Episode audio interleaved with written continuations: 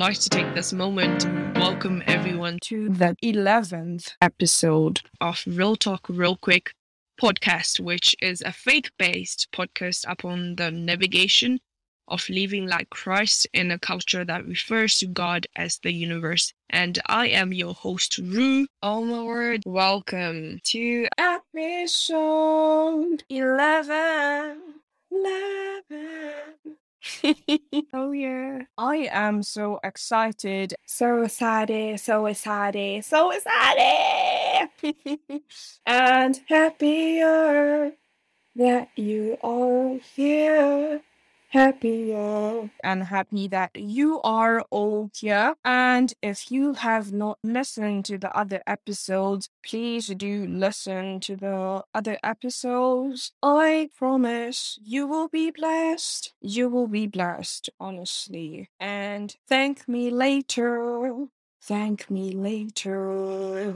Oh, yeah. Child, child, child, child. Settle in. Grab your Bibles as well. I would like for us to start with prayer. Heavenly Father, I come unto your holy throne of grace and mercy. I am but an earthen vessel, and like everyone listening, we are sinners in need of a Savior. Lord, we are broken souls in need of the great physician. Lord, we stretch out our hands unto you, ready to receive the bread of life you have prepared for us. Lord, please bless the spiritual food and bless the hands that prepareth it and make it nourishing unto our souls. In Jesus' name, amen. Our topic for today is based on crazy talk and unbelief. Lord, we do believe will help our unbelief. Lord, we do believe but help our unbelief. Our unbelief. Mm, mm, mm, mm, mm, mm, mm.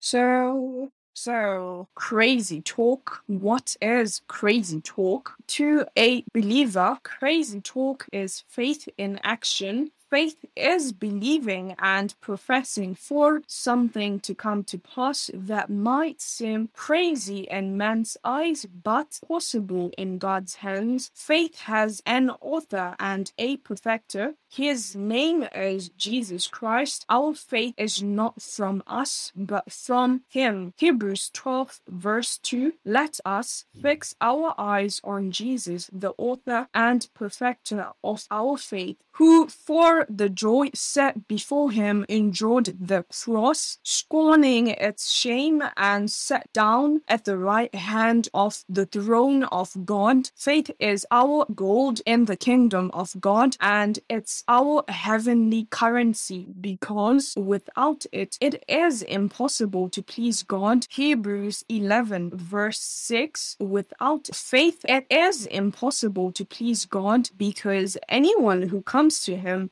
must believe that he exists and that he rewards those who earnestly seek him. Hebrews 11, verse 1 Now faith is the substance of all things hoped for and the evidence of things not seen. Matthew 19, verse 26. Jesus looked at them and said, With man, this is impossible, but with God, all things are possible. Two people from the Bible who came to my mind who put their faith in action is Noah and Abraham. For Noah, the scriptural basis is Genesis chapter 6, chapter 7, and chapter 8. A short summary from The Spirit of Prophecy, volume 1 by Ellen G. White. So, what happened was the descendants of Seth were the sons of God, and the descendants of Cain were the daughters of men, and they got married. From there, there was a breeding of great wickedness, violence, and evil to a point where God regretted creating man and had made a decision to destroy man and everything he created upon the earth. But Noah found grace in the eyes of the Lord. Genesis chapter 6, verse 17 to 18. I am going to bring flood waters on the earth to destroy all life under the heavens, every creature that has the breath of life in it, everything on the earth will perish, but I will establish my covenant with you, and you will enter the ark, you and your sons and your wife and your sons' wives with you. Miss Ellen G. White, an inspired writer by Holy Spirit, goes on to say that we serve a merciful God. Even in his desire to destroy the earth, he granted Noah the opportunity to preach unto the people so they may repent from their wickedness, but they did not. Instead, they mocked Noah and saw him, built an ark, and called him crazy because there had never been rain upon the earth ever since God created the earth and man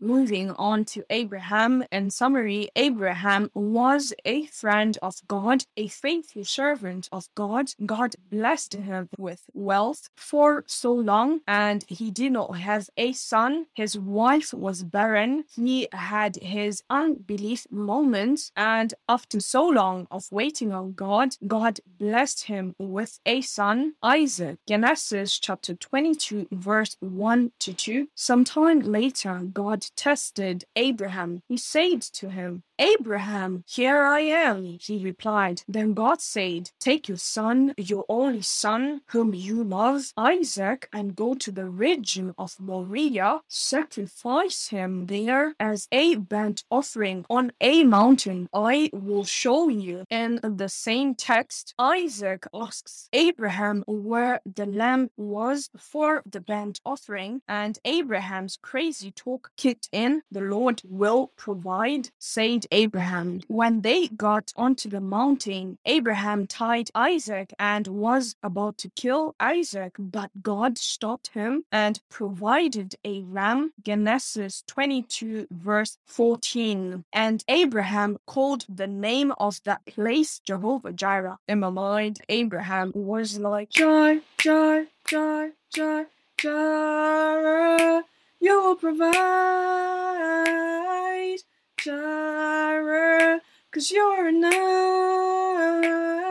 and I will be content no matter the circumstance. Cause Jireh, you will provide,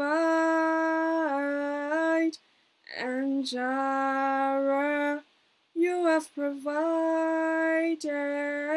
The faith we need to live by is childlike faith. In essence, children will believe and agree to anything you tell them without any unbelief or doubt. If you say it, they will believe it. That's how we ought to be like with God. Childlike faith comes through number one, Christ, who is the foundation of our faith. Number two, our belief in God. Number three, our relationship with God. God, which builds a foundation of trust in Him. Number four, our hearing. Hearing God's word. Any word outside of God's words upon our lives is only there to strangle and kill our childlike faith. Number five, our experiences and difficult or challenging circumstances which elevate our childlike faith. Sometimes God allows us to be afflicted and places us in difficult circumstances so we may see him and understand him from a different perspective. Abraham's perspective of God's character shifted after God had tested him. He saw God as Jireh, that God will always provide wherever he leads me. Real talk. Childlike faith has levels or stages, and so every challenging circumstance is there to elevate us to the next stage or level God requires for us to reach, I would like to digress and talk about unbelief. So, according to the dictionary, unbelief is a lack of religious belief or an absence of faith. According to God, Mark 9, verse 24, the father instantly cried out, I do believe, but help me overcome my unbelief. Let's break it down so you understand. In essence, Lord, I do have childlike faith, but there are things hindering me from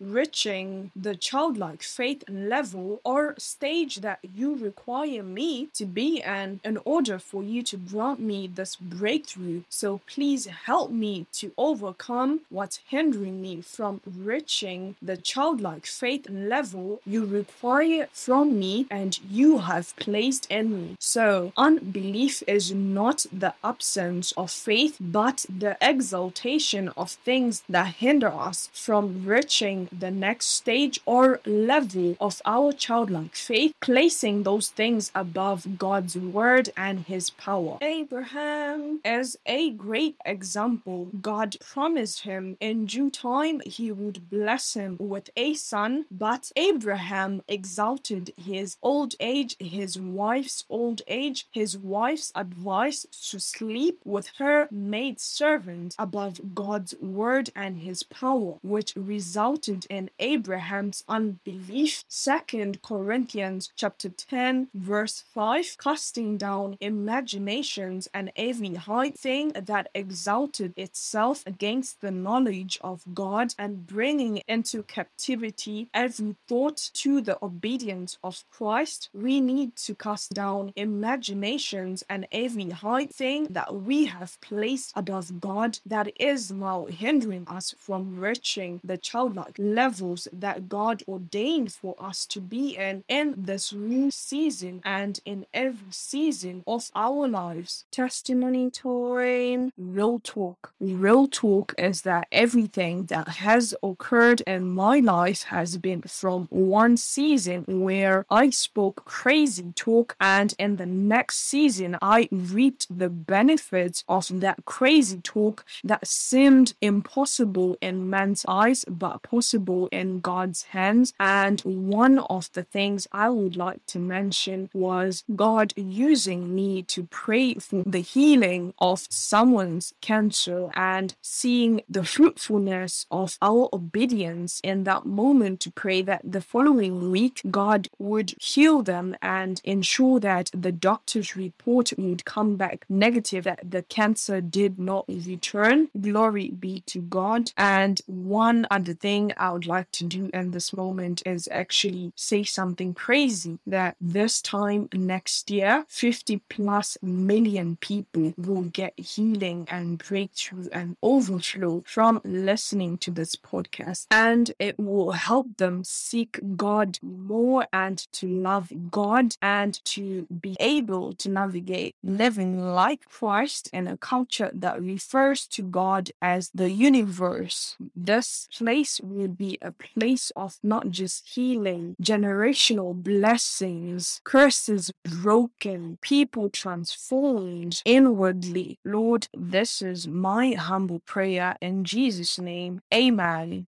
I would like to wrap it up by saying, Spirit of the living God, fall freshly upon us all, grant us fresh wind, fresh anointing, fresh vision. Lord, create in us clean hearts and renew our spirit. May your word fall on good soil and take root and produce fruit in us all. We plead the blood of Jesus and may all glory and honor be unto you in Jesus' name. Amen. I would like to thank you all for listening. Please do subscribe support the show, if you go onto the main website, Buzzsprout, there is a link towards our PayPal. Any amount is welcomed for God's kingdom. It's just a, a fun setup for God's kingdom to help those in need with clothes, food, shelter, and donating also to NGOs, non-profit organizations that are also bringing Christ to people. Please do subscribe so you don't have to miss the next episode episode. Just a little spoiler alert next episode will be focused upon real doors and counterfeits. Yes, the fake stuff.